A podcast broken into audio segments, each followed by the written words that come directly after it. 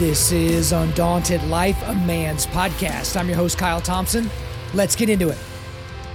All right, guys, we got a special return guest on the podcast. One of my favorite guests. I always love having him on, and that's John Cooper. So he's the lead vocalist and bassist for the twice Grammy nominated and 12 time platinum band Skillet. So if you're not familiar with Skillet, I don't know where you've been, but they're one of the best selling and most streamed rock bands of the 21st century. He's the host of the Cooper Stuff podcast, and he's also a podcast alum. He's been on episode 187 and 441 of this show. But we're having him on today because he has a new book out now. So if you're listening to this on time or whenever in the future, he has a new book out called Wimpy weak, and woke How Truth Can Save America from Utopian Destruction. And so you might be thinking to yourself, like, why in the world are is you know a rock star talking about things like wokeness, and why is he digging into critical theory, and why is he digging into you know transgenderism and all the things in society? It's because he's one of the few guys in modern Christian entertainment that is willing to put his career and reputation on the line to stand up for biblical truth.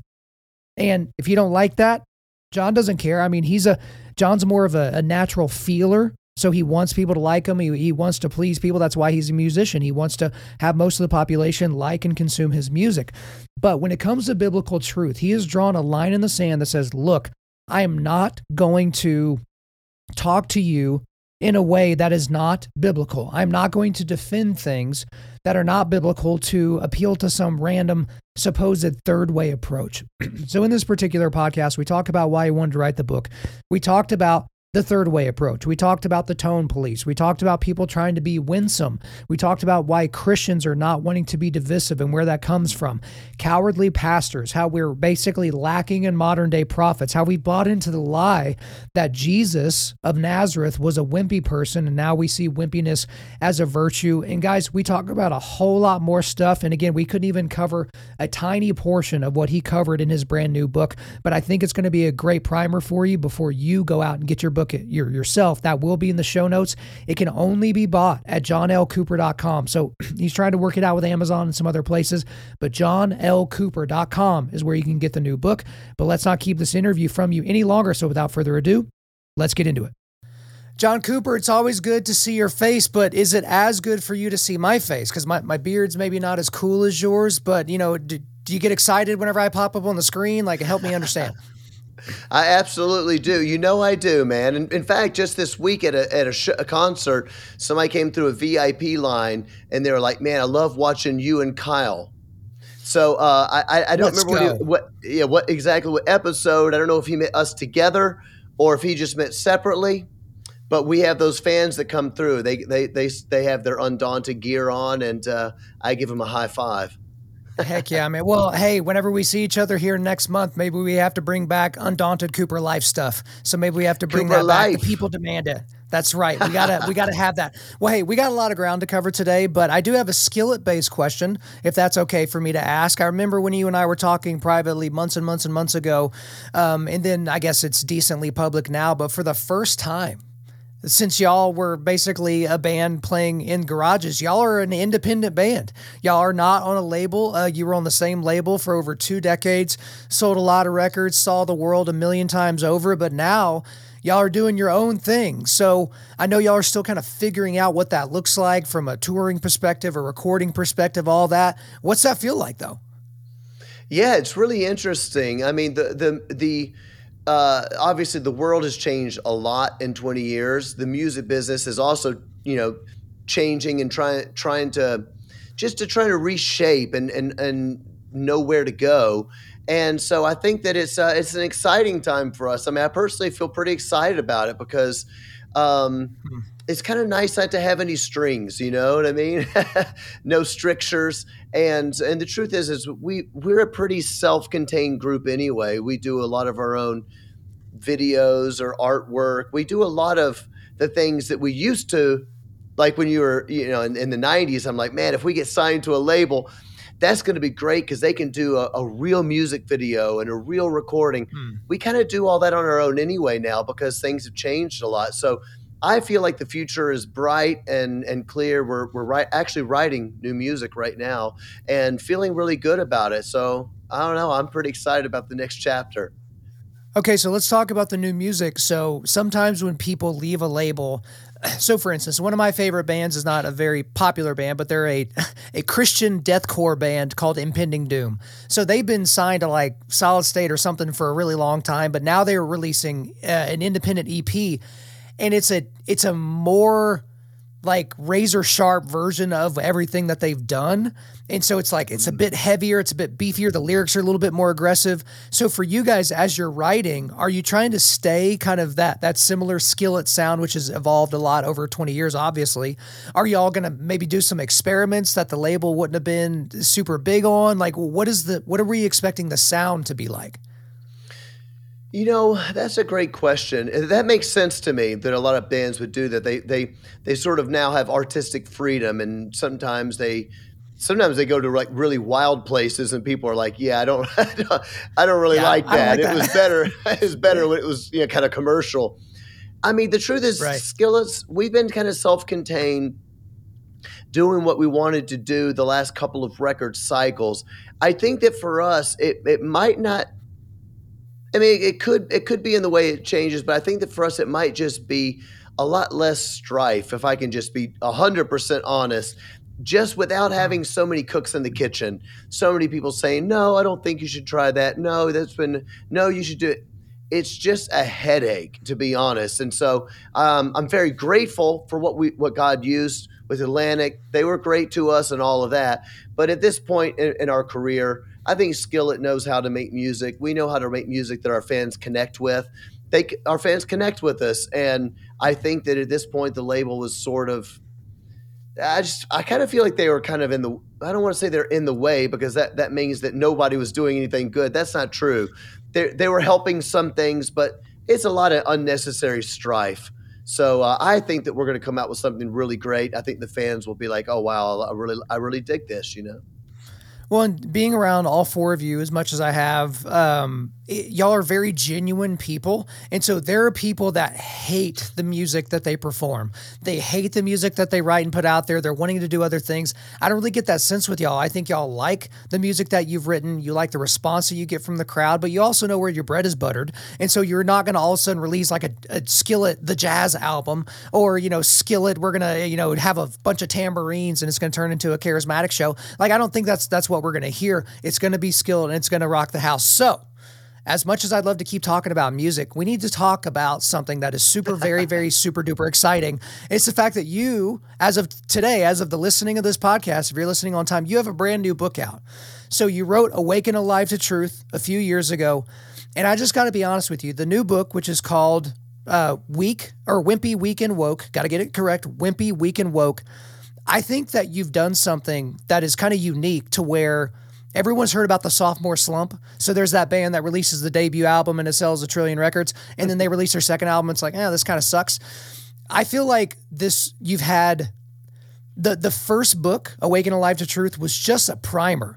Right, it was the pre-show for the pre-show for a week Wimpy, or Wimpy, Weak and Woke. I keep getting it out of, out of order, but I thought that you did such an incredible job of continuing some of the narratives from the first book, but sending it basically to the moon. And so just generically, and then we'll dig into the content of the book. You know, the, the whole title is Wimpy, Weak, and Woke How Truth Can Save America from Utopian Destruction. As a rock star, as a family man, as a father, why take the time to write another book? Why take the time to write a book that had hundreds of citations? Uh, and, and why weak, why wimpy, why woke? Why should we focus on those words? Well, I appreciate it, Kyle. Thank you so much. You're actually the first person that has, I think, sort of maybe made that connection in that you don't need to read the first book to read the second book. It's not really like that. But the mm-hmm. first book was more like, all right, Christianity 101. So, so everybody looks at the world and is going, "Oh my gosh, I don't." You know, I wrote that in 2020. What's happening? We had the pandemic, we had the BLM riots, we have all the racial talk stuff. We've got Christian deconstruction. We've got pastors saying some of the weirdest stuff that all of us Christians have ever heard. And we're all asking each other, what in the world is going on? Awake and Alive to Truth was sort of like, here's what's going on. It's it's postmodernism, it's relativism, and let's just keep it simple. Here's the simple truth. It was sort of a 101. But I feel like things have gotten weirder since then. And and I gotta be honest with you, my naivety in 2020, I wasn't I didn't think it could get weirder. I, I mean, I know that I, I am a moron. I'm a I'm, I'm such a naive moron. I did not think it could get weirder because I remember 2020, yeah. Um, towards the election, I spoke um, at a church, and uh, well, actually, just to be honest, for the first time because I because I know that you'll get mad at me if I'm not honest on this show. I actually did a thing at, at my own church anybody that's listened to Cooper stuff knows I love my church. I love my pat, nothing but love and respect. I've been there for nearly 30 years. Um, love it. But they had me do a little thing. We did like a weekend on politics. I was explaining the progressive worldview, and I was talking about trans ideology, and I was explaining that this is what is going to be is being taught in school, and they are going to ramp it up because the truth is is that the progressives they really do want, they don't want to just teach your kids what transgender ideology is. They want your kids to be transgender or queer or, or LGBT. They want them on the LGBT spectrum. They celebrate it. And I had somebody that I've gone to church with for 25 years really upset. She was like, You sound like a flat earther, a conspiracy theorist. She's, she's like, There's no such I don't believe that there's even such a thing as transgender ideology. And even if there was, there's no way they're teaching this at schools. And I was thinking, okay, this is as weird as it's going to get. But let's be honest, Kyle, it's way weirder now. And oh, now oh, yeah. it's gotten so weird that even Christian pastors and institutional leaders in the church who were saying strange things in 2020 are saying even weirder things. Nobody's covered the Andy Stanley stuff more thoroughly than you have. It's even weirder. So I wanted to do this book laying out what I believe how drastic what we're talking about is. I truly mean it. Not being alarmist, I believe it with all my heart.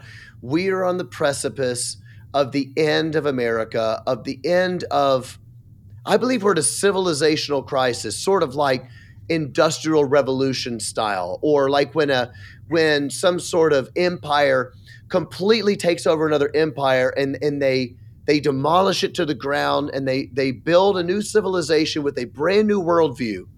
I think that's what's happening in western civilization now. I think it's it's going to be very detrimental to christianity to our ability to speak about the faith um, in terms of free freedom of speech freedom to asso- associate freedom to go to church and preach the truth of Christ and the moral implications of the Bible, I think we really are at that point. And I think if people understood how evil the ideology was, I think Christians would go, okay, if I hear it from the horse's mouth, if Karl Marx really said that, then I'll agree to hate it. I think that Christians just haven't taken the time to read the material. So that's why I, I covered it so thoroughly. Hey guys, real quick the financial status of most American families is not great. Doesn't that make you sad? It should make you sad. And this is going to blow your mind. According to a recent Gallup poll, 88% of non retired Americans are very worried about having enough money to retire. And in that same poll, only 19% of non retired Americans even think that they will have enough money to retire comfortably. That's 19%, not very much. So the thing is, though, the reality is much worse than that. So I've seen estimates that claim that roughly 95% of non retired Americans are currently not on track to be able to retire 95%. And that is only concerning savings and investments. That doesn't even account for people that are exposed to serious financial problems if they were to get too sick or too hurt to work. And God forbid if they pass away without having a plan to keep their family financially whole. It's just, it's a crazy mess. And that's why I want to introduce you to my friend and my financial advisor, Mike McCall with Blue Crest Financial. Mike can help you reach your chosen financial goals by helping you develop an overall plan to ensure you and your family's financial success. So, whether it's IRAs, stocks, rollovers, life insurance, long term care, disability income, you name it, Mike can help you with it. Now, just imagine the peace of mind that comes with knowing that you're taking proactive steps towards financial security for you and your loved ones. Think about the legacy you can leave behind, and it's really going to be something that truly reflects your conservative values and the hard work you put in throughout your life. I trust Mike McCall with my financial planning, so I think you should give him a shot as well. So to receive your free personal and or business financial assessment, go to the link in the show notes in this episode to book a 15-minute Zoom call with Mike. Do not try to piecemeal your own financial plan. Let an expert help you. Again, go to the link in the bio. Just click that link in the bio to get your free assessment. And and just a quick note on that, guys. We're not even going to be able to cover like a tenth of the stuff in the book because there's so much detail. So we're going to kind of hit some highlights today. But I say all the time in order for these ideologies to permeate throughout a society, you need two types of people you need conscious, nefarious actors, and you need useful idiots. So the conscious, nefarious actors know what they're doing, they know that they're pissing in the pool, they know all these things. But then you have these useful idiots that just want to go along to get along, these third way people, which we'll talk about, these people focus on winsomeness that we'll talk about. And these are the people that allow these types of things to happen. And those are the people. So Camille Paglia, she's since passed away, but she was she did a lot of research into uh, great dynasties or empires that fell apart. So the Greeks, the Romans, and towards the end of those empires, they became completely obsessed with sex and gender right? So as much sex as possible with whoever you want, the gender of people and gender expression, and we're going to ruin gender norms and things like that.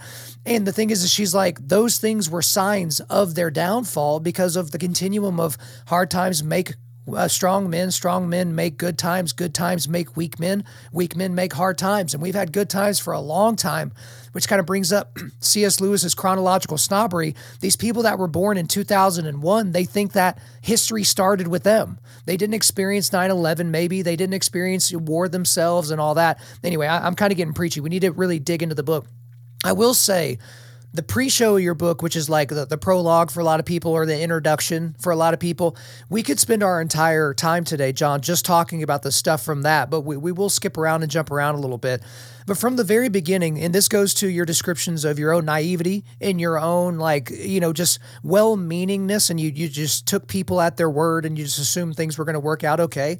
You thought you were going to do three things your entire life, and that was to write the hits, rock the mic, and spread the hope. That's what you thought you were going to do. But now, later in or you know well into your established career and what you're doing you've added a fourth thing to what you're going to do and that's telling the radical truth and it's because you talked about, uh, you just learned a huge lesson that silence will not be tolerated by the progressive left. That's a direct quote from the book. So I guess, John, why didn't you just plug your ears and cover your eyes and just, you know, keep going on tour, keep releasing albums every two to three years? Why are you deciding to throw a grenade, more than, more than a wrench, a grenade into the equation this well into your career? Yeah, you know, you just said it. Rock the hit. Uh, sorry, uh, write the hits, rock the mic spread hope. I want to be in. I, look, I'm in a band. Bands are supposed to be winsome. we are not supposed to make mm. people mad because we want everybody listening to our music. I mean, nobody starts in a band is like, I really hope I make at least 60% of the population hate me so bad they would never listen to my right. art. You know, um, yeah. the winsome thing, the third way, the the hey, we guys, we need to be unifying and be nice to people. I feel that. And, and and I would I just want to say this to people. I don't know if anybody like that would even listen to this show anymore, but if you're listening, I mm-hmm. want you to know I feel you. I want that. But you have to put yourself in the perspective of let's pretend it's 1840 and let's pretend that, that, that you're right. We're right in the middle of like chattel, chattel slavery and, and, and, and there's somebody that's speaking out against slavery. Let's say there's an abolitionist saying, hey, I'm a Christian and it is wrong for these people to have human beings as slaves, right? Separate them from their families and to own them as property is absolutely evil. Imagine that you have a Christian pastor come up and say, guys, don't be so mean. There's a third way. What we have to recognize oh, is that these slave owners, they do have there is something true about what they're saying. They're providing a good service. They are feeding these people. You know, they're giving them shelter. Imagine you heard that. Now we're in hindsight, so everybody goes, "Well, yeah, I'd never say that." But then why do you make a third way when it comes to abortion? You know what I mean? Why do you make a third way when it comes to radical gender theory and the the gender mutilation of teenagers? It's the most demonic thing I've ever heard in my entire life. As I said, two years ago, most Christians didn't even believe it was real. So right. that is why it came to this is realizing that I did I do want to be that unifying I want to sing music, let people draw their own conclusions about what my songs mean. I'll let the Holy Spirit do His work as I'm singing my songs. I throw seeds out. God is bringing some people to faith, and and I get to be the nice guy. But but but the progressive left will not let you do that, and, and I think that's the shift. You see, you said the people born in 2001, in 2001, in 2005, in 2008 we could all just kind of agree to disagree. And it was fine. Everybody's like, hey, it's, it's tolerant. Everybody agree to disagree. Oh, you're into Jesus? Okay, I'm not. No, no big deal. It's not that way anymore. Now the progressive left has full on taken on the mantle that they are the righteous ones. That's different than 20 years ago. 20 years ago, it was just more like like neutral world. Everybody's ideas are sort of neutral. You talk about Jesus, they talk about whatever now the progressive left has said, no, actually, we think that the killing of the unborn is love. The killing of the un- unborn is actually better for the earth. If we're going to save the earth by killing babies in the womb, we are the ones that show mercy because we know that some people just aren't ready to be moms and we're going to help them slaughter their unborn children because we're the nice people and Kyle people like you are the bad the bad ones because you hate women and you want them to suffer because you're a patriarchal, homophobe, transphobe, sexist, misogynist. What's wrong with you, Kyle? Why are you such a bad person? What and John, what I think that does is I think that exact ideology that you're describing there causes Christians to be on their heels because they think by definition Christians are not divisive. But to go back to the third way approach, because I do want to ask you a question about divisiveness. On the third way approach, guys, you know, this is this is easy language. But when someone's like describing a third way, whether explicitly or implicitly, say, Great, will you please explain to me what the third way is on abortion? Will you please explain to me what the third way is on transgenderism? Because now we're talking about preferences. Well, I would prefer for us not to kill babies that are 16 weeks and older, but hey, you know, I'm not a I'm not a politician. It's like, no, no.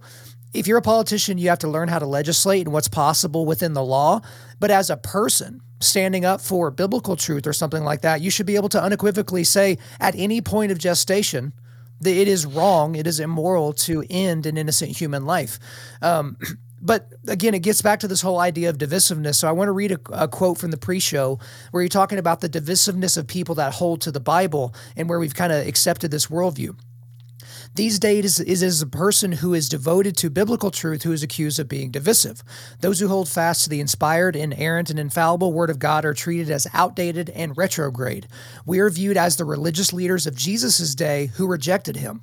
The irony, of course, is that woke pastors don't understand what the sin of the Pharisees actually was, so they flip the truth on its head. They insist that since Jesus spoke his harshest criticism to the religious leaders of the day, then his, then that means that Jesus was displeased with religious people today who take the Bible too seriously. They attribute the pejorative Pharisees to people who are a little too zealous about believing that the Bible is the authoritative Word of God. So we're shifting out of the realm of culture a little bit, John, and now we're shifting a little bit over to the church, where we have these pastors that will not just simply stand on the word of God and then gird their loins. They want to do everything they can to be seen as winsome. So they will come up with these third way approaches that basically disregard scripture because that's kind of icky and we can't always understand it. And oh, there's stuff in the Bible that's probably shouldn't be there anyway. But just talk to me a little bit about Christians, professional Christians, like ones that work at the church, but even just regular old Christians that, you know, work a job and, and go home after five o'clock, about them just trying to avoid divisiveness at all costs. Yeah, it's it's really crazy. It's like it's the reason in the book I have these things called Bible binaries. And w- what I mean by Bible binary, and the reason I wrote it that way is because right now I'm, I'm constantly hearing it's usually people on the Christian left, but e- just evangelicals in general are saying it now. You got to stop being such binary thinkers. It's almost like they're saying that we are making things too simple because mm. we're always binary, meaning there's only two choices. You can either choose this way or this way, and there's nothing else. They think that we're being too reductionistic and too simple minded because things are much more complex than that, you see. So I'm I'm sort of taking what I'm taking what they're saying and I'm owning it. And I'm saying, okay, you know what? You want to play that game? I'm going the Bible is pretty binary about a lot of stuff. God says, I put before you life and death. Choose which God you're going to serve. God says, I want you to choose life. Choose life so that you can live. But there's two choices here. And uh, this whole third way stuff, I think look, I think a lot of these institutional church leaders that we're talking about, and I always want to be clear about this, I am not talking about the the amazing, godly, faithful church pastors uh, uh of that you'll never hear of that are being faithful, like my leaders at my church. They're amazing. They never write op eds in the New York Times.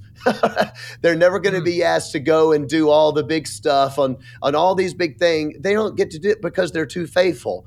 There's thousands of faithful ministers. I'm not talking about those people. I'm talking about the institutional folks that constantly punch people like me and you in the face, metaphorically. They punch towards us and they placate towards the left with their third way. These are smart people. They're not dumb. They know all of my arguments way better than I know them. They're intellectuals but they are they are compromising the truth so that the world will like them. Maybe they're trying to be winsome and they refuse to choose a Bible binary. And one of the other things that really frustrates me is, you know, in conservatism, I mean, what is cons- the conservative worldview? The conservative worldview understands that we cannot build utopia. There is no perfect world. You have to have trade offs. And so the third way approach to me is nothing more than a utopian refusal to trade off. Mm. And that's what they do with abortion. Because people like me and you go, hey, I'm going to be honest. 13 year old girl that was raped by her father or her or, or her stepfather or something like that. This is a terrible thing. And she got pregnant. It's a terrible thing. And I grieve over it. My heart breaks over it but we got to make a tough decision here, and there's a trade off. And we are not willing to trade off the innocent life of the unborn child because of this incredibly satanic, demonic act that this guy did. We recognize that because we go, well, there's a binary approach there's death and there's life. And these third way people are just not willing. They're such unclear thinkers, or else they're fibbing they're such unclear thinkers. They they will not make trade offs, and that is why in the book I say that they are actually men of utopia disguised as men of the kingdom.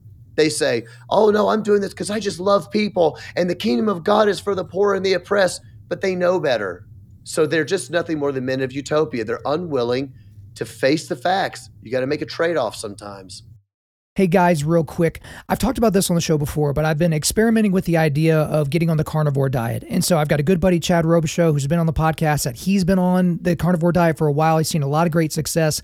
But the big thing that I've been worrying about is like, where do I get high quality beef? Like, where exactly can I get beef where I can trust that's coming from a reputable source, that it doesn't have a bunch of junk that's been in it? And I've been looking for a cattle operation partner to really partner up with. And that's why I want to introduce you to the new official beef delivery partner of Undaunted Life, and that's my friends at Primal Beef.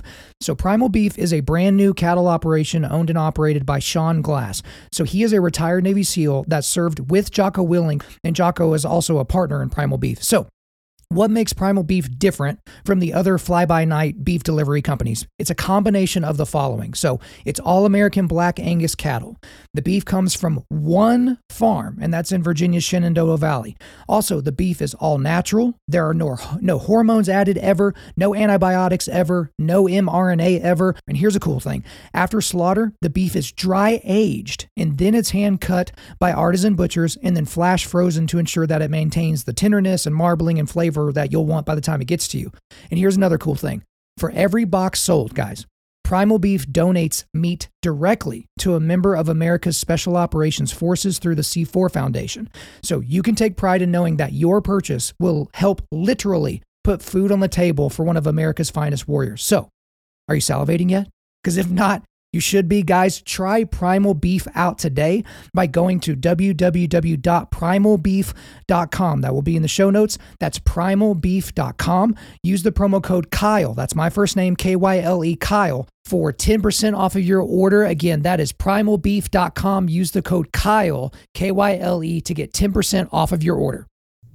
I think some of them know better, John, but I think some of them are just uh, cowards. I, I, think that they act very cowardly because here's yeah here's the unique thing, John, about the third way approach, and I think you may have pointed this out in the book. Isn't it so interesting that the third way is always left of center? Because you would think there's a left, there's a right, and there's a center, so that center must be the third way. But the the it's always to the left. It's not a third way approach always. that is to the right. It's always to the left. And also, it, with the abortion example that you just brought up, what's the only way to make that situation, that horrible, awful, satanic situation, worse? Killing the baby. Adding a murder on top of the incestuous rape is the only way to make that situation worse. But again, we can't think that way because it's icky and also we are very clumsy in our thinking because we think that there isn't a way where this could be something where this baby can be valued and this woman can be valued and the man can be punished. But I tell people all the time look, I think rapists and people that perform incest and people that you know take advantage of children sexually should be castrated and then killed. Uh, but i don't think the baby should get the death penalty for something that its father did. Like that doesn't make any sense at all. But we we have these we have these pastors that won't won't do the thing that they need to do which is just to stand on scripture and then just deal with the slings and arrows that come their way. But there's also modern day prophets there's a lot of people that like to think of themselves as a modern day prophet. Um, but, you know, as my buddy Joby Martin says, he's a big, big pastor down in Florida. He's like, Kyle, I'm a shepherd. You're the prophet you get to throw the grenades and the flamethrowers, and I have to lead sheep in a particular direction because that's what I'm going to have to give an account for. But you talk about the weakness of these modern prophets in chapter one of the book called The Death of Naivety. And here's the quote In biblical times, it was the prophets who would rebuke the king and remind him that God owns the world. In our day, I wonder if the prophets need a good, thorough rebuking. I guess the problem with that, John, is they're not actually prophets if they're not doing the rebuking. Because the only time I think it's appropriate to use the phraseology speak truth to power is in this context. When you have your your overlords or your overseers doing things that are completely outside of the morality of God, that's the time when you should be a prophet in the culture that you in, that you're in and point that out as something that is immoral and ungodly. What say you? Yeah, absolutely. I mean, the Old Testament gives us.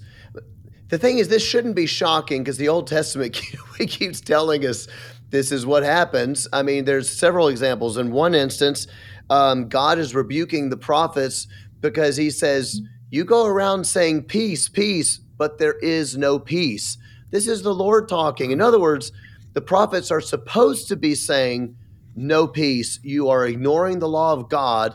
You need to repent and go back and obey the Lord. And obey, but instead, the prophets are like, ah, I don't want to do that because every time I do that, I get in trouble or we get stoned or we get burned or we get mm. killed and it's just not worth it. I'm just going to tell people what they want to hear. And so what do they do? They go to the people and they say, "Hey, the Lord says there's peace.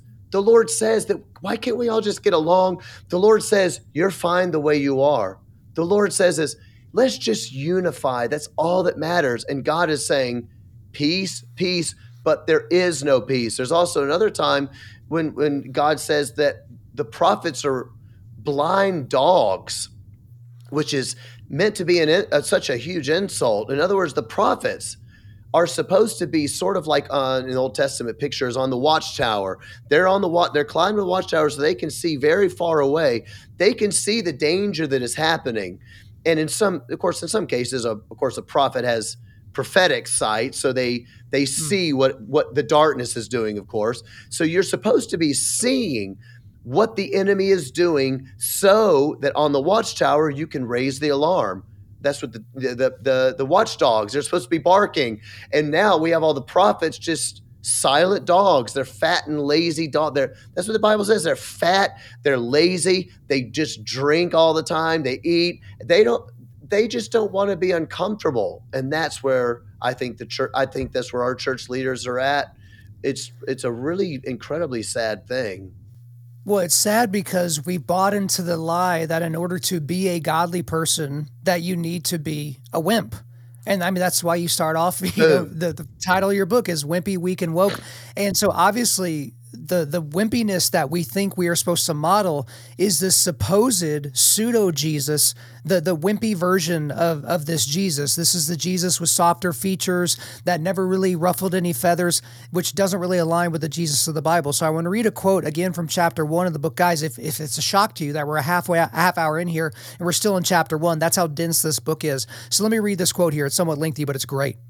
We have embraced wimpiness as a virtue. A, and then a little bit later on the same page, I just have to read this whole thing because it's gold. To put it simply, we are wimpy because we believe that Jesus is wimpy. Wimpy Christianity's Jesus would be in danger of choking on his own H&M scarf that he's wearing in the summer and spilling his Starbucks latte while turning uh, tables over in the synagogue.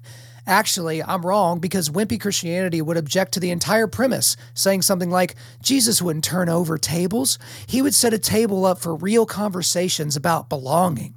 At Wimpy Christianity's imaginary table, Jesus doesn't talk about sin. He may or may not believe in hell, but either way, he does not mention hell because that's not nice and it might give people the sads. Someone at this table begins to share his truth about how he is oppressed by the people at the synagogue. Perhaps there were no social workers to help him with childcare. Because of this, he was forced to work, barter, and steal in the synagogue on the Sabbath. After this emotionally driven story, Wimpy Jesus says, Thank you for that honest conversation and for your authenticity. I feel your pain. And though I don't fully agree that my father's house should be made into a den of thieves, I can learn from this because we are all stronger together.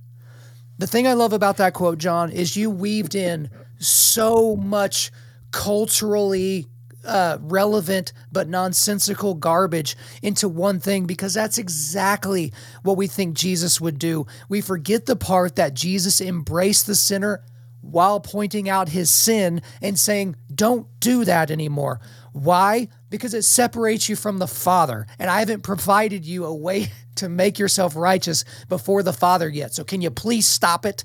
So, tell me just a little bit more about that because this is obviously the reason why we launched Undaunted Life to begin with, is because there was this dichotomy between the manliness and the godliness of Jesus, and it shouldn't be there. Yeah, it's funny hearing somebody else read that. I, have never heard anybody else read it, and it's it's even funnier when I hear you say it. It's a really it, it, it's just a hilarious picture. Jesus choking on his H and M scarf in the summertime. right. But when you read yep. it, when you read it, I'm like, yeah. I mean, I feel like I could almost hear. I can. He, I'm not trying to be rude, but I feel like I could almost hear pastors saying these things Jesus want like the, hmm. these these guys just are so feminine. Jesus wants to set a table where you belong. You're just like, oh my gosh, uh, it, it, makes mm. me sick. And I mean, you've been you've been ringing this bell a lot longer than me, but we are wimpy because we think that that's who Jesus is. We we just think he's a really like wimpy guy, and that that you know I see this even. I, I mean Going back to the prophet saying, let me say this. I've been rebuked just this week. I get rebuked every week by people who I think believe that they are Christian prophets. I got rebuked yeah. this week because I spoke out of, against drag, drag, quote unquote, Christian drag queens coming to the Dove Awards. And right. I get rebuked because I'm being divisive. I'm not being like Jesus. They are describing wimpy Jesus as you just read from my book. Wimpy Jesus who's choking on his H&M scarf is like, don't be mean to the drag queens coming into the synagogue. It's insane. I think that these people really truly have created a new Jesus that is so unlike the Jesus of the scriptures. And basically all that all that their version of Jesus is is basically a modern metro guy. And so yeah, I think that some of this be. comes that is who they want him to be. And I think some of it comes from the the true the true I just think hatred that our culture has for men. Our culture hates men. Mm-hmm. Our culture wants the only masculinity that our culture has is when a woman is acting like a man. And and, and, and that's it. And, and if a woman's acting like a man, then she's like a, a she queen. But if a man is acting like a right. man, it's just it's hateful and it's just it's uh, it's perverse. That's all I'm going to say about that. It's perverse. Well, John, it's hard to have a revolution when manly men oppose you, and so uh, it, you can get it done. But if you have a bunch of manly sheepdogs stepping up the, and making your job harder, you may not be able to accomplish the supposed utopia that you're shooting for. And the problem is, is the the so so called cultural prophets aren't doing us any favors. Our effeminate pastors aren't doing us any favors because here's the thing: if you're effeminate in your wiring and in your nature, you want Jesus to be like that so you feel more manly. Because you'll say things like, the ultimate man was Jesus and he didn't fight, he died. So you should never throw your wimpy little fist at anybody. You should just take it. You should just bend over and take it whenever anything comes your way. It's like, have fun living that out as an actual worldview. But there's something more nefarious afoot that you cover in your book as well. It's that a lot of pastors aren't just wimpy they're they're not just weak, it's that they're actually secular humanists posing as pastors. So short quote from the book here. So many of our Christian leaders are proving themselves to be secular humanists with Bible degrees, and nothing has proved this more than their reaction to the overturning of Roe. Now, we're talking about this on the heels of the midterm, well, technically the midterm elections, the off year elections uh, instead. but the off year elections uh, in Ohio, where uh, question one was approved, which basically enshrined a Roe type of abortion thing into the Ohio Constitution. Basically, since Roe on a state level, every single state, for the most part, that has put a vote to the people, including states like Kansas, uh, those have been roundly rejected because the law teaches morality. And for 50 plus years, the, the law has been, oh, it's a good thing if women choose to ch- kill their babies because, you know, it's their bodies ultimately. So why in the world would we judge these people? That type of immorality has infiltrated conservatism, has infiltrated the church, has infiltrated all kinds of things. But these pastors are showing us that they are just secularists. They, they know a lot about the Bible, but they don't believe it that they know a lot about the Gospels, but they don't believe that that's true for them and that the gospel is a good enough answer to any cultural problem. So, how did this happen, John, or, or why do you think that this is continuing to happen? And h- how do we, as as the flock, root out these secular humanists that are purportedly uh, trying to be our shepherds? Man, it's such a great question. Did you did you see? Um, let's see do you know Brent Leatherwood is? I believe he's the, he's one of the head of the ERLC. No. You know what the ERLC is? Oh, um, e- yeah, yeah, I know what you're going to talk about. Yeah. Okay, yeah, the ethics, religious liberty, count, whatever. The ERLC is yeah. the sort of civil arm of the SBC. So, just so people know, SBC, biggest denomination in the nation, or maybe the world, um, Baptist, Southern Baptist Convention, they fund the ERLC, which is for civil liberty and stuff. But the ERLC is just a leftist organization. Um, and so, people in the SBC, uh, I'm not saying you shouldn't be in the SBC. There's a lot of faithful churches in the SBC, but you need to understand your tithe part of your tithe is going to fund ERLC, which is a leftist. It's just the way it is organization, but they, but they say they're not, so they pose as they are the third wayers. They call themselves conservative, but they're clearly not. So Brent Leatherwood is the head of that. This week he came out. All right, so remember the Nashville shooter of the Covenant School in March. Remember that was a trans-identified person that shot that. Remember she wrote a manifesto. They weren't going to release the manifesto. It's gotten leaked. And people are really mad about. So Brent Leatherwood of the ERLC is really mad that the manifesto got got leaked. And he did a press conference that I would say is probably literally the most vomit inducing pathetic feminine, vile thing I have ever heard a, a quote unquote man of God say. Never seen anything like it before. People should go up and look. I think Joel Berry from Babylon Bee tweeted it out. Go check it out. What you're dealing with are people who are not ashamed to say the name of Jesus, but they are ashamed of the character of Jesus. That's what makes them weak. They think that God's kind of mean. And they think that if God says that you should not kill that baby in the womb, there's there's a little bit of that that could be mean depending on the circumstance. That's what's going on. They are secular humanists. How did this happen? Part of the reason it happened, frankly, is because we live in an amazing country. We live in a country that has the benefits of much better men than we are, who fought, bled, died, philosophized, worked, and honored God to create a country who built our system of laws and ethics on the Bible.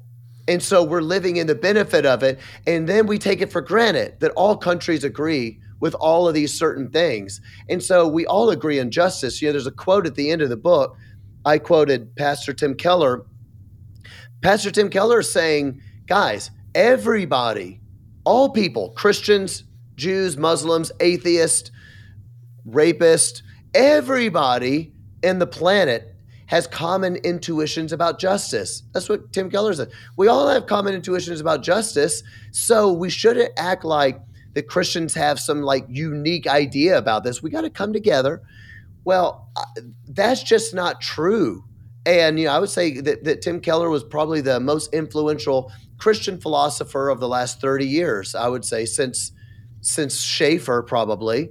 So what we're dealing with is truly a a group of Christian leaders who wanted to be more accepted by the world and wanted to say, guys, we're all the same. We all want the same things here. And we're going to show you by our winsomeness that we're all on the same page and we need to come together. And, and they didn't understand that we're really not on the same page. And if you take if you take Christianity out of the worldview, you're going to devolve into madness and chaos, which is what we're seeing in the 2020s when I feel like going back to the winsomeness, it's like these people have forgotten that the tiger will eventually eat them. So they keep feeding the tiger, they keep cleaning the tiger's cage, they keep petting the tiger, and the tiger will purr and the tiger will respond to them. And the tiger may even do some tricks. But one day that tiger is going to remember it's a tiger and it's going to eat you from your butthole up. And so that's the thing for a lot of these people that they just don't really understand. And that's that's what you talk about in chapter seven of the book, is where you get into critical race theory. And, you know, Christianity deals with truth and critical race theory deals with ideology. And you do a great job in the book of breaking down critical race theory, critical theory, the, the Frankfurt School, all the way back to, you know, Marx and, and uh, you know, you, you go all the way back. So you, you show your work. But when you talk about the SBC, and you talk about some of the propositions that they put up a couple of years ago when J.D. Greear was kind of heading some of these things up, and they're like, no, no, no, guys, guys, critical race theory, it, you know, it's not Marxist. It's just a lens. It's a lens through which we can view the plight of the Christian of color in America. And this all also goes back to lived experience, quote unquote, and standpoint epistemology. And so when you put all these things, it ends up being this witch's brew of nonsense that the church is all but willing to just throw a sugar cube in and just take it down the hatchet. So there, there's not really a question in there, John, but just talk to me about, you know, critical race theory, how that's kind of snuck in the back door of these churches and how that really relates to standpoint epistemology and lived experience. Man, you just said something I want to go back to. Let's talk about the lion. You, or the tiger you just said there's mm. the tiger and you're gonna yep. This is perfect because it, it also answers the last question probably better than I did, which was the how did how did our leaders become secular humanists? Here's the thing: utopians believe that the tiger you're talking about, you said you can't just keep feeding the tiger and cleaning his teeth and having fun with them. They believe that the tiger is actually oppressed. If the tiger wasn't yeah. oppressed, yeah. then he would never eat you. If you never treated the tiger poorly, yeah then he would he would never do anything like that because that's not actually what tigers do. This is what utopians yep. believe because they do not believe that mankind is evil. They do not believe that every intention of man's heart is to do wickedness like the Bible says, even the Christian ones. And and that's why the progressives go as long as we just give everybody everything they need, they're never going to, that tiger's never going to eat you that is precisely why they are secular humanists because they don't believe what the Bible says about that. That's why Tim Keller is saying, no, no, no. Everybody agrees on justice. The tiger, the tiger will agree with us. We just got to find common ground with the tiger. So when it comes to critical race theory in the church and what we saw happen in it really we it began in in in the in the Big Eva in the evangelical world more like in 2014, but by 2020 the mask was off. Everybody was like, "What's going on? Why are they kind of like embracing critical race theory?" That's their third way approach. And it's the reason in my book that I go into such detail because, Kyle, I'm sure you've had this discussion uh, probably a hundred times. I know I have. 2020, 2021, you're arguing with a Christian person who is on the opposite side, and they are mad at people like me and you, and they say that me and you don't know what critical race theory is. They're like, mm. yeah, you don't even know what critical race theory is. That's just like a talking point on the right. It's like one of those things you say, but you don't even know what it is. It's not being taught in schools. It's a legal theory. It's impossible for to teach in kindergarten because it's just nothing but law school. I've had that conversation a thousand times, not literally, but dozens. And every single time I find my, my head exploding because as I'm talking to the other person, I realize wait a minute, I have read critical race theory. They don't understand what it is, but they're accusing me of not understanding what it is. So that is the reason I went into depth. This is what these people mean because once you once you hear it, I mean, let me just say something shocking, Kyle um, for everybody listening, you need to understand this. Every one of these people um, that, are, that are coming up with these ideologies that are that are normal to us, they are the norm now. Every one of them is an atheist. Every one of them has a burning hatred of God. I, and I don't, I don't mean an unconscious one. So I'm not talking about Christian worldview like, well, if you don't love Jesus, then you're against him and you hate him whether you know it or not. I'm not talking about that. I'm saying they know they hate God. They say they hate God. They say they want to tear down Christianity. They believe Christianity is the reason human beings are suffering. That's the reason the tiger wants to eat people because of Christianity. So, Karl Marx hated God. Um, his partner in crime, Engels, hated God. Freud. Freud thought that Christianity was infantile. Christianity is giving you infantile sexual repression, which is why your life is really terrible. So, in order to get rid of your sexual repression, you need to become an atheist and reject Jesus. The critical, I'm sorry, yeah, the critical theorists, excuse me, the neo Marxists, Marcuse, all these people, they believe that the reason that there are oppressed peoples in their neo Marxist world the oppressed people, of course, are the poor, the downtrodden, sexual minorities, racial minorities. They only exist because of Christianity. Christianity built the world that caused their oppression. Got to do away with Christianity.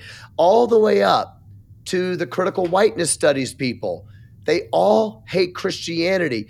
To see these SBC people and Big Eva say, well, we can learn we can learn from the ideas of these people who said they hated Christ, want to tear down Christianity, created brand new ideologies that give us an alternative, totalizing worldview, and then say, well, let, let's open it up and see which parts of those things that we do agree with.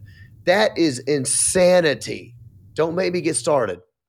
Bro, I'm I'm gonna make you get started, but we're we're coming to the end here within not that long. But the thing that people don't realize is these people that hold to this world worldview, they don't believe in God, but they hate him. You see what I'm saying? It's like yes. they don't believe in it, but they hate the world that that has been created. And you know, when, when you have these people again, useful idiots that are like, "Oh, the critical race theory is not a thing." Look, I looked at all the curriculum at my kids' public school, and I I searched for the words critical race in theory, and it didn't even show up. And I was like, "Yeah, you moron," because it's called social emotional learning. That's why. So when when your teacher is separating the white kids to one side of the class and all the non-white, well, white kids and Asians on one side of the class, and then all the other kids on the other side side of the class and then they start talking about oppressor oppressed dynamics, what the hell would you call that? Because if you actually understand the writings of the critical theorists, you would understand that that's exactly what they want. they want the whites to feel like the victimizers and everyone else to feel like the victims. And then we have this victim Olympics where it's like the more you are a victim, the better it is for you. But I was reminded of a story where there was uh, again, you're just letting you're letting the the enemy in the back door. There was this woman that had a python, or it was a python or a constrictor or something like that, but I think it was a python, and she kept it as a pet. And she treated this thing like we would treat a dog. So she would pet it, she would take it with her places, she would let it sleep in her bed. And I forget some of the details at the end of the story, but what scientists figured out that this python was doing is this python stopped eating. And the woman thought, you know, my python's sick. I don't really understand what's happening with this python. I can't get it to eat. And then finally, a really smart veterinarian or, or animal behaviorist said, This python's getting ready to eat you. That's what this python is doing. Like it is clearing enough room in its body so that it can swallow you and digest you. And so many Christians and so many organizations like the SBC or other denominations that are going the way of the woke, that's what they're doing. They don't realize that the the the dragon of culture is clearing space in its stomach to swallow up their denomination and all the inhabitants of the denomination. And then here all of us are, and this is what I want to talk about next. There's so many people that while this is happening, the dragon is famished, looking for a big meal to devour. And here we are talking about the tone of voice that guys like you or guys like me or guys like Voddie Baucham, or guys like, you know, Matt Chandler or guys like whoever, someone who's actually speaking. So, well, not Matt Chandler because he's kind of into the critical race theory stuff, but uh, maybe these these types of folks, these uh, John MacArthur's and these types of people, we're worried about their tone. They don't sound very winsome. They sound really mean. And I won't read the entire quote here because you talk about the tone police in chapter seven, but you you read a quote from well, actually, I'll read the quote. It's this. The wrath of God burns against them, talking about sinners. Their damnation does not slumber. The pit is prepared, the fire is made ready, the furnace is now hot, ready to receive them. The flames do now rage and glow. The glittering sword is wet and held over them, and the pit hath opened its mouth under them. That sounds terrible. That sounds terrifying. sounds so judgmental. That sounds like that would get you a community guidance warning on Instagram. But those are the words of Jonathan Edwards sinners in the hands of an angry God. And that sermon helped lead to the great awakening here in this in this country. And so, I guess talk to me a little bit about the tone police. Is this a distraction tactic? They don't want to deal with our actual arguments, so they just want to be angry about the fact that it's coming out of a bearded face. Well, what's the deal with the tone police focus? Yeah, it, it's insane. I mean, I think th- to me, one of the biggest things happening, and again, it's the reason we have, you know, I put 650 quotes in this book because I, I because I, I'm just trying to wake people up.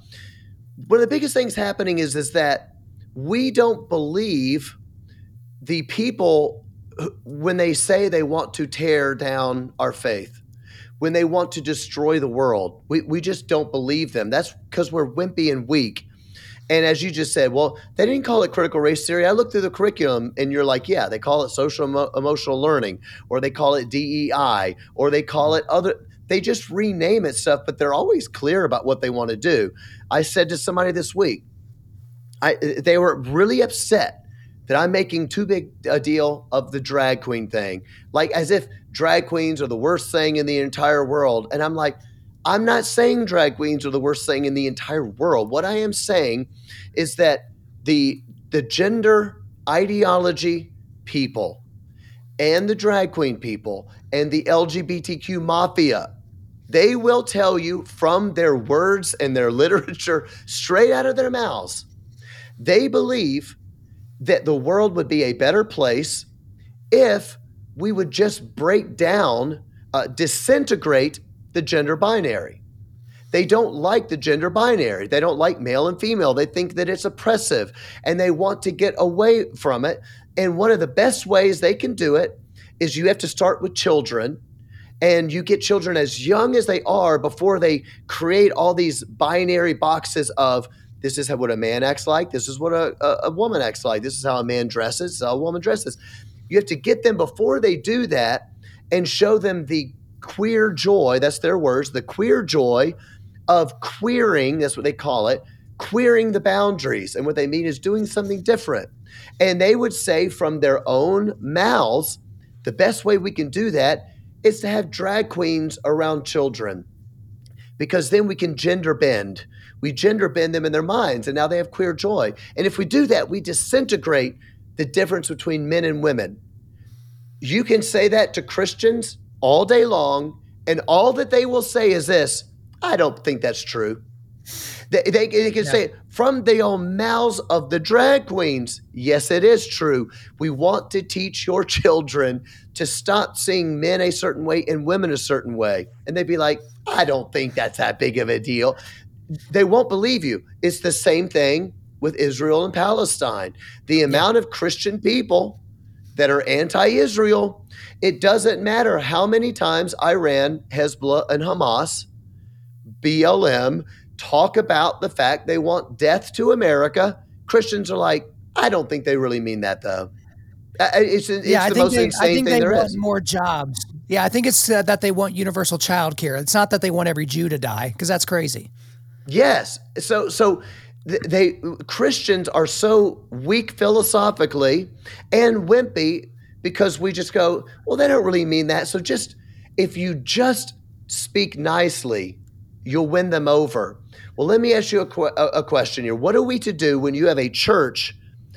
I'm talking about the church at large with a big C, Christendom, that does not believe the words of the people that want to destroy Christianity, to, to, destroy America, who are coming after your kids to trans and to queer your kids.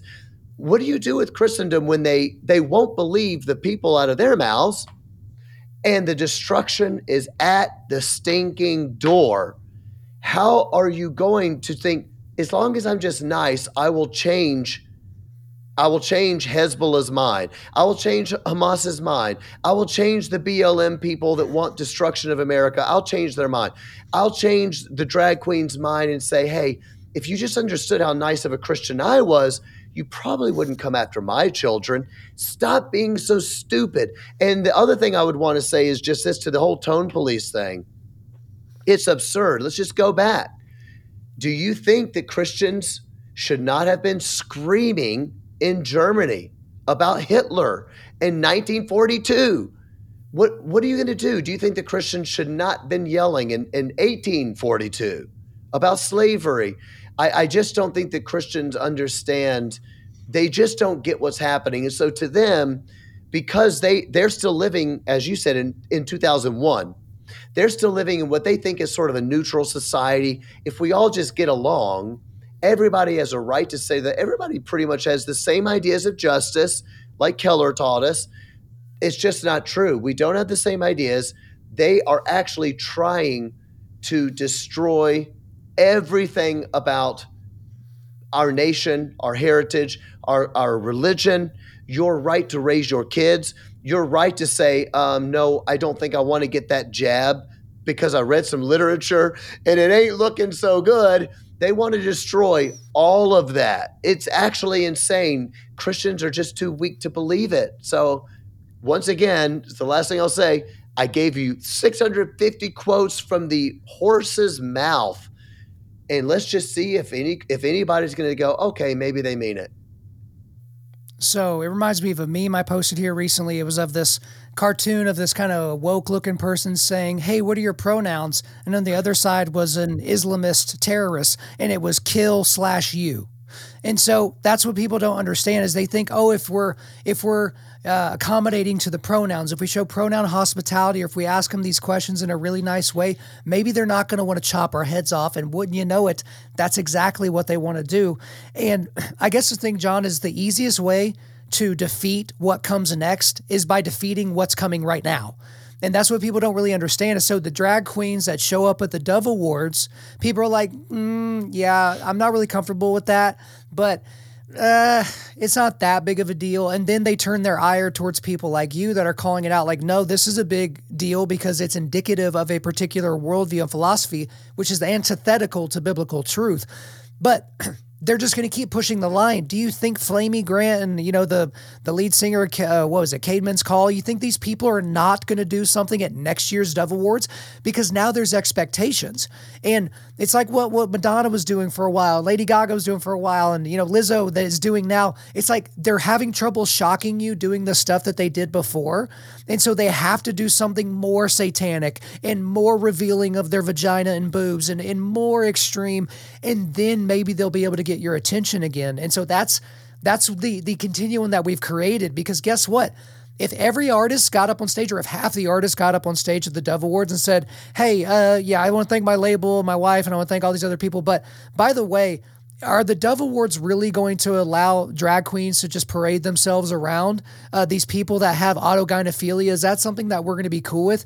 Do you know what would happen? The Dove Awards would be forced to respond to repudiate those people that came onto uh, in cross dressed on the red carpet, and then it wouldn't happen again. That's exactly what would happen because the culture would get mad, and the Dove Awards could have been like, hey, take two of these and call me in the morning and just said, hey, I don't really care why you're so fired up about this. But again, we're not really interested in doing that. Now, John, I know we got to wrap up here. I have so many other questions I want to ask you about your amazing new book, but we've been fairly pessimistic here, John. We've been talking about all the negatives and we've been raging and we've been angry white patriarchal men for an entire hour at this point. But you wrote an entire last chapter, chapter 11, called This is the Kingdom. And so this goes back to the third thing on your list that you wanted to do, you know, rock the mic, write the hits, and, and um, you know, spread hope. Help us be hopeful at this point because I tend to believe, like you, we are watching the we are watching our empire fall before our eyes but even if America falls, that doesn't make the gospel less true. Even if America falls, that doesn't make God any any more involved in the goings on of humanity and creation. But it's kind of hard to be optimistic. So help us out. Mm. Well, amen to that. I mean, here's the thing: the answer for this is is actually not very difficult. It only seems difficult because it's gonna it's just gonna take some guts. We and a little bit of brain power. We got to get a little bit smart all we have to do is, like I wrote in my first book, go back to the Word of God. I mean, it's it's honest to God that simple. Doesn't mean we're going to quote unquote save America. Doesn't mean that America is going to come back. No, things might get really, really terrible. But all that we have to do is believe the Bible's true. And if we believe the Bible's true, then we are going to believe these Bible binaries. God says, I put before you life and death. Choose which way you're going to serve. Um, God gives us his, his law, He gives us His commands. We know that when we obey His commands, that we live in blessing. That's a promise from the Lord.